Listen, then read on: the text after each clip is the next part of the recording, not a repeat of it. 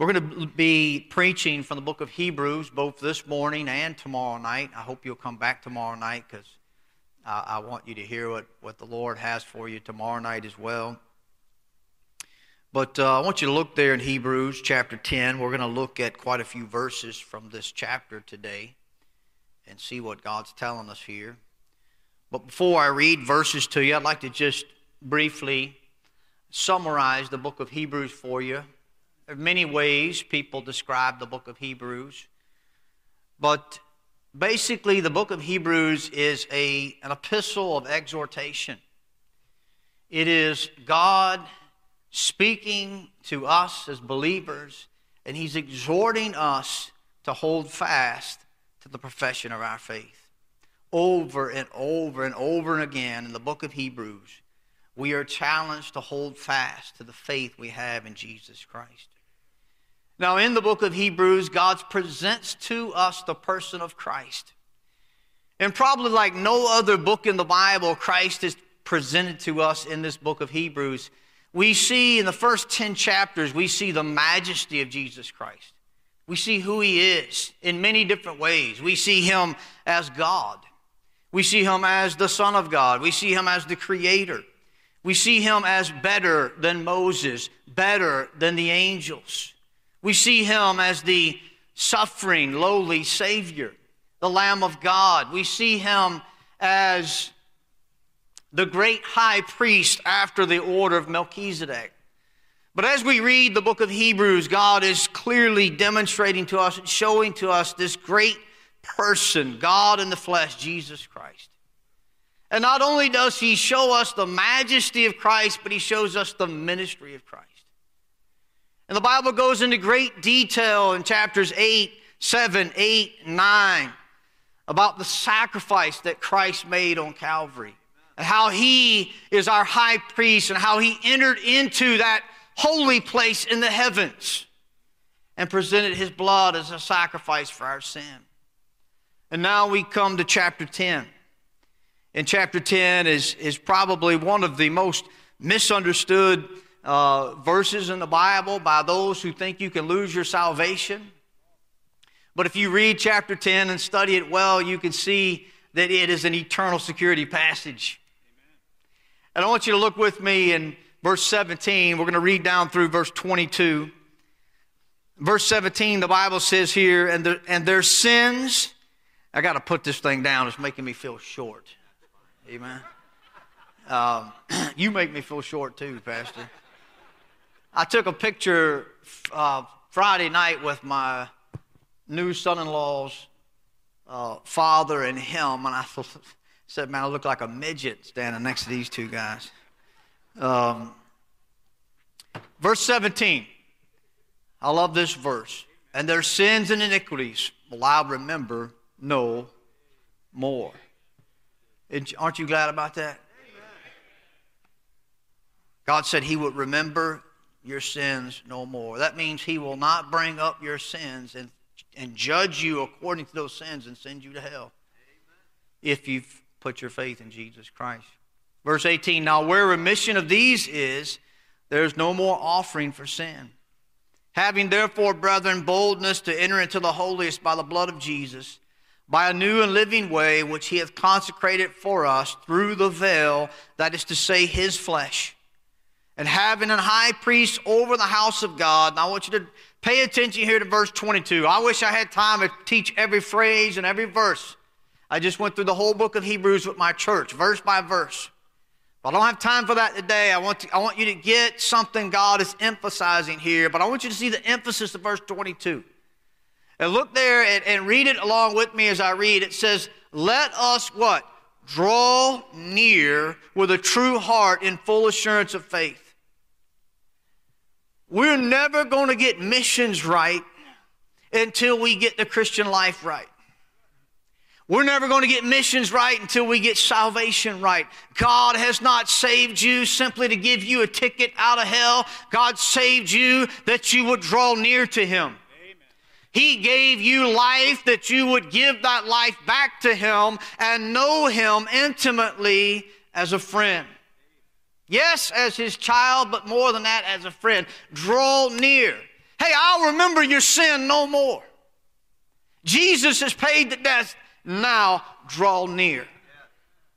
You can have the boldness to draw near to God because of the high priest, Jesus Christ. We see here the clear teaching of the eternal security of the believer and the purpose for salvation and for having an assurance of your salvation. Draw near with full assurance. God wants you to know that you're saved. I know I'm saved because of the promises of God. I know I'm saved because God said if I believe on Jesus, that He would give me eternal life. And I have assurance that I'm saved because of faith in Jesus Christ. And it is my job to draw near to Him, to stay close to Him. But we are prone to wander, aren't we? We are prone to backslide. The church, God has given us a mission. He did not give that mission to the Apostle Paul alone. He did not give that mission to Pastor Wilkerson alone. He did not give that mission to me alone. He did not give that mission to you alone. He has given us a mission to go ye in all the world and preach the gospel to every creature. That is something we're going to have to do together. We each have a part in it, but I can only stand in one place and preach. And you can only be in one place at one time. And God has put us in a body together that we may accomplish His work together. But we are prone to wander. We are prone not to draw near to Him. We are prone to lose track of our salvation. We're prone to forget the sins from which we have been purged. And that's why the book of Hebrews because God is saying, I'm exhorting you. The word exhort means to plead with someone passionately. It means to beg somebody to do what is right. And the Spirit of God is exhorting us in this book to hold fast to the profession of our faith, to not quit, to keep going. All these banners up here loving, praying, giving, helping, going, discipling, sending, caring that world up there. Yeah, we've got a job to do, but it's going to take all of us holding fast to our own personal faith to get that done. And you've got to look at it that way. Amen. You've got to take it personally in your own life. Amen. We don't need to lose anyone from this mission. The mission field needs you. It needs you to hold fast. It needs you to keep on giving. It needs you not to neglect your Christian walk. It needs you to finish your race that he'll talk about in chapter 12 of Hebrews. You have a race to run. You need to finish that race. And because of Christ and his majesty and his ministry, you can do that. I want you to look with me in verse 23, and I'm going to point out some phrases here in some of these verses. We're not going to read every part of these verses, but I want you to notice in verse 23 let us what? Hold fast the profession of our faith without wavering. Don't waver, hold fast. Look in verse 35. Cast not away, therefore, your confidence because of Christ, we can be confident. We can draw near to God in full assurance that don't cast that confidence away. Finish your race. Hold fast to the faith. Look in verse 38, the verse 30, verse 38. Yeah, it says, Now the just shall live by faith, but if any man what? Draw back. Look at verse 39. But we are not of them who draw back.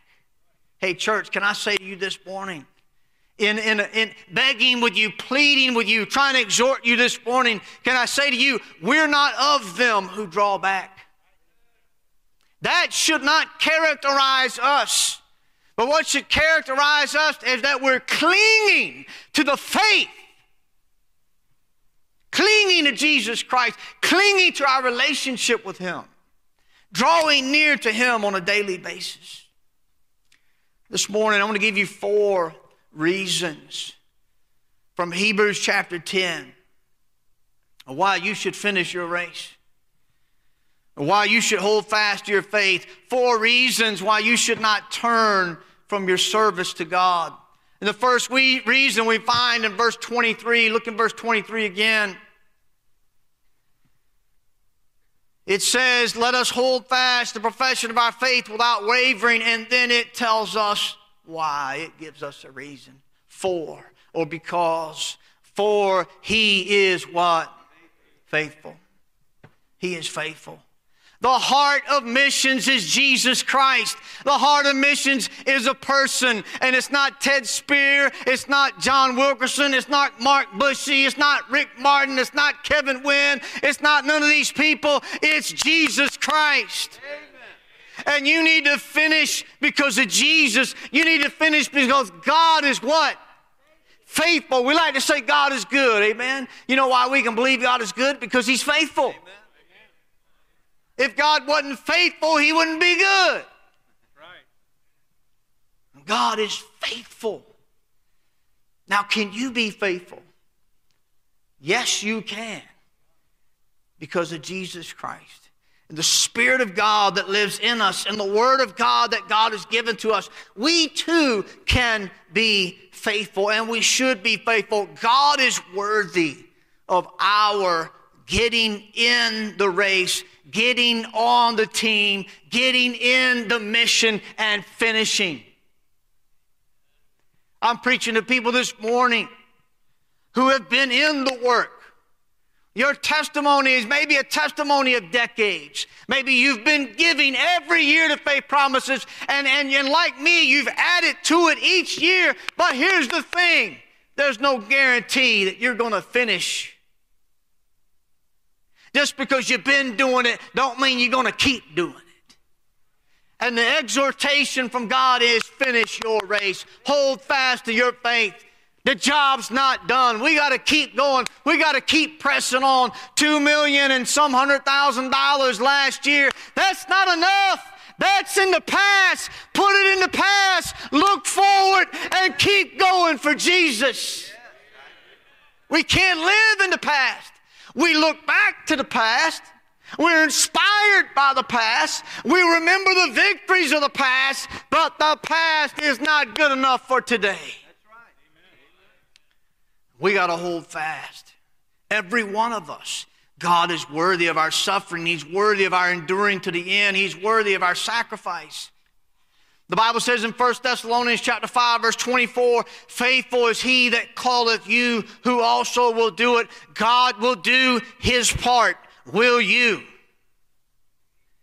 Don't tell me God's not calling people. Don't tell me God's not leading people. Don't tell me the work of God. God's mission hasn't changed.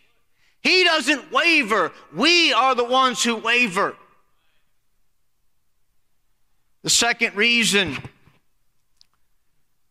that we should finish our race, that we should hold fast our faith. Look in verse 24 and 25. And let us consider one another to provoke unto love and, good, and to good works, not forsaking the assembling of ourselves together as the manner of some is, but exhorting one another, and so much the more as you see the day approaching. I told you to exhort someone is to plead with them passionately to do what's right. Most of the time, this word is translated to beg. If we were not prone to wonder, if we were not prone to quit, if we were not prone to backslide, we wouldn't need no exhortation. We wouldn't need to come to church on Sunday morning. But we need it, don't we? We need church. We're not to forsake the assembling of ourselves together. Why? Because we're weak and we're prone to wonder. I'm always inspired when I come back to First Baptist Church by the people in this church, like you, Brother Moffitt. Thank you for serving the Lord. Thank you for being faithful, Brother Lapina, Brother Quoteso. And so many saints that sit out here, you inspire me and you encourage me and you're a great blessing. But they're not all here. There are many that are gone. There are many who have turned aside. There are many who have quit the race. And we need exhortation. We need each other. Friend, let me tell you something. Somebody's watching you. Finish your race. Somebody needs you. Somebody's looking at you. Yes, I know that we need to keep our eyes on Jesus, but here's the thing. Oftentimes people get their eyes off Jesus, and the only Jesus that they're going to see is the Jesus in you. And that's why you need to come to church every Sunday, Sunday night, Wednesday night, prepared and ready for God to work through you and in you to exhort and inspire those around you the way you listen to a sermon, the way you sing, the way you sit, the way you attend, how you participate. It's all important. This church is not strong because it has a pastor only who's strong. This church has stood the test of time because many have held to their faith. We need each other. I need to keep going. I need to finish my race because God is faithful. And number two, people need to me, need me. Recently, a young man, I don't remember who it was. I don't know their name, but I remember they came up to me and they said, Preacher, keep going. Keep going. We need you. And somebody needs you. Parents, your children are looking to you. Teachers, your students are looking to you. Christian, the world is depending on us. We're dependent on each other. I was asked recently what motivates me, and there's a lot of things that motivates me, but one thing that motivates me is you. I don't come here to First Baptist Church and ask to preach just to motivate you. I come here and get motivated. I get on a plane and go back to Ghana. I want to do more for God because of your ministry to me. How you behave in the house of God can have a big impact on the life of others, the life of myself. What's going on in Ghana, West Africa, is not the work of Ted Spears, not the work of a few missionaries that, that, that, that work there. It is the work of a lot of people, including you. There's a guy in this church, he bought me a razor two years ago, and I, I remember every time I shave with it. What a blessing. It's a small thing, Brother Bushy, but it makes an impact. It makes a difference. I'm praying for you. You are important to the mission. Amen. We're kicking off this missions conference and we're kicking it off with the idea it's not just about God calling that person sitting next to you. It's about you finishing your race. Amen. Because what good is it going to do for that little kid to say, hey, God's calling me, I'm 11 years old, I want to go to here, if you're not going to finish your race, if you're not going to help get them to the field? We need each other. I got to finish my race, amen. This small little sprint called a sermon. The third reason, look in verse 26. Number one, we need to finish because God is faithful. Number two, we need each other. People are looking to you. Number three, look at verse 26. For if we sin willfully after that we have received the knowledge of the truth, there remaineth no more sacrifice for sins but a certain fearful looking for of judgment and fiery indignation which shall devour the adversaries. He that despised Moses' law died without mercy under two or three witnesses. Of how much sore punishment, suppose ye, shall he be thought worthy who have trodden underfoot the Son of God and have counted the blood of the covenant wherewith he was sanctified an unholy thing and have done despite unto the Spirit of grace? For you know him that hath said, Vengeance belongeth unto me. I will recompense, saith the Lord. Who's he talking about recompensing? Who's he talking about getting vengeance against? And again, the Lord shall what? Judge his people. It is a fearful thing to fall into the hands of a living God, the living God. In Africa, the people in Ghana, many people identify as Christian. But they're taught from an early age you become a Christian by doing good works, that you, that you get to heaven by serving God, by obeying His commandments. They don't just think that, they're taught it from the scriptures. This is one of the passages where people try to teach it. And that's not what it's teaching here at all. But they criticize us because we teach that once you put your faith in Jesus Christ and you're a child of God, you can't lose that salvation. And they say, Oh, you're encouraging people to sin. I said, No, we don't, we're not encouraging people to sin. We're teaching people they have a father. See, a father doesn't just care for your needs. A father just is not just somebody you enjoy. A father is someone who corrects you. A father is someone who disciplines you, and God is our Heavenly Father. And judgment begins at the house of God. Folks, I got news for you. When you step out of this world and step into eternity, there's going to be a judgment. We can argue about when and where that takes place, but there is a judgment seat of Christ. And there will be no unsaved people there, but there will be a lot of shame there will be a lot of shame because your works will be tried and that which is not for God will be burnt up. And the Bible teaches us in 1 John chapter 2 and verse 28 that we should work and be careful how we live so that we are not ashamed in front of him at his coming. God judges his people here, he judges his people there. And we need to live in fear of that. We need to live like we're going to face God one day. Yeah. What do you think is going to happen? Do you think you're going to get to heaven and stand in front of God and you quit giving to missions or you quit going or you quit soul winning or you decided not to follow through? You think you're going to stand there and go, well, at least I went to heaven, I didn't go to hell. No, it don't work like thank you very much. Because let me tell you, when you go up, you get a new body. When you go up, this sinful body's left behind. You're not going to have no sinful attitudes there. You're not going to be saying, well, oh, big deal. No, you're going to be very aware. What did the song say? Regrettable, the line in your song? Regrettable mistakes. Let's not have regrettable mistakes here or there. God judges his people.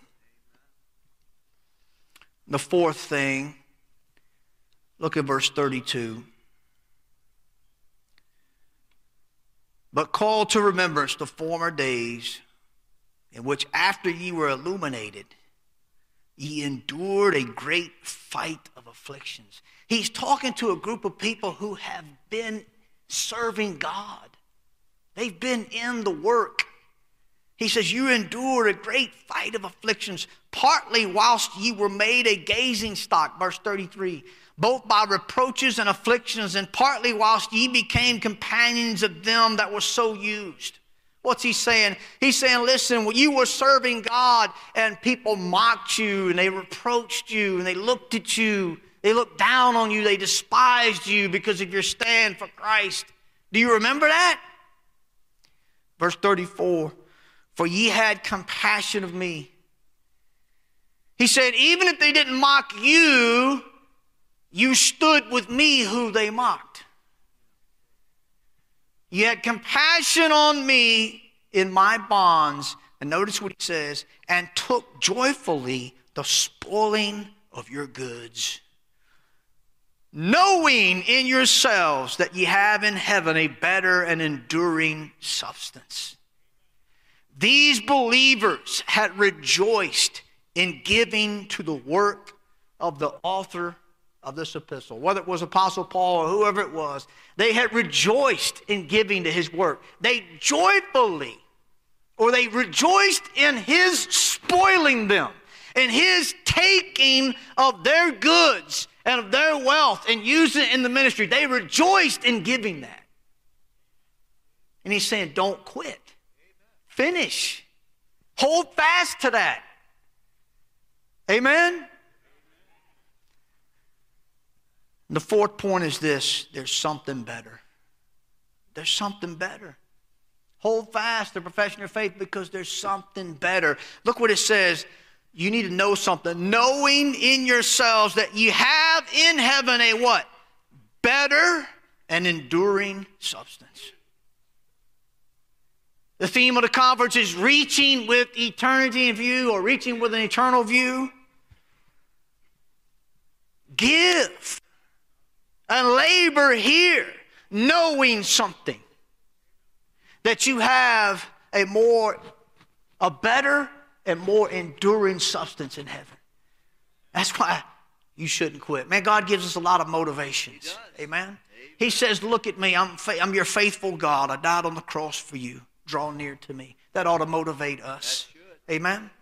Then he says, Other people are watching you. Hey, the church, I've given the church this mission. People are looking to you. Exhort one another. That ought to motivate you. Amen? And then he says, Hey, I'm a consuming fire. You'll find that at the end of chapter 12. And judgment begins with my people. And then he says, And if you'll serve me, you've got a better and an enduring substance in heaven. And he said, He reminded them, You were glad when I took of what you had and used it. Continue being glad in that. Do you have that picture? You guys, if you could put that picture up there for me. Last Sunday, this is a new church, first church service. This church was planted in the Volta region, about probably about an eight or nine hour drive from our church. Christian and Beauty Gafachi, be the pastor and his wife. On the left there is Pastor Otri Bwachi. On the right, Pastor Michael Knob. They're on our church planning team. They've been there for two weeks now. They've got another week. They're going to stay there and help that church get going. That was a picture from the first church service last Sunday. They had over 100 people come. I got a message from this morning to Pastor. We have 57 people to come today. We think these are going to be our, our core people. They're going to keep coming. You did that. You did that. You, we spoiled you so that could happen last Sunday. Rejoice in it and keep giving. And consider giving more. And consider doing more. And hold fast to your faith and grow your faith and draw near to God. That's what life is all about, folks. Heaven is coming quickly. Use your time wisely. Hold fast to the faith. Let's keep on doing what we've been doing and doing more of it. And you have a part in it. I don't know where you're at, who you are today. I don't know if you're somebody who's new to the church and you haven't been involved in missions. Get involved. I started giving to missions as a college student, $5 a week. I've grown my missions every year since way before I ever thought I'd go to the mission field. Maybe you're somebody who's, who gives a lot. Pray that you can give more.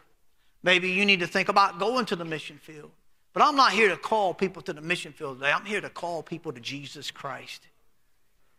And I'm here to tell you to hold fast to your faith because if we don't do that, then we can't get the work done.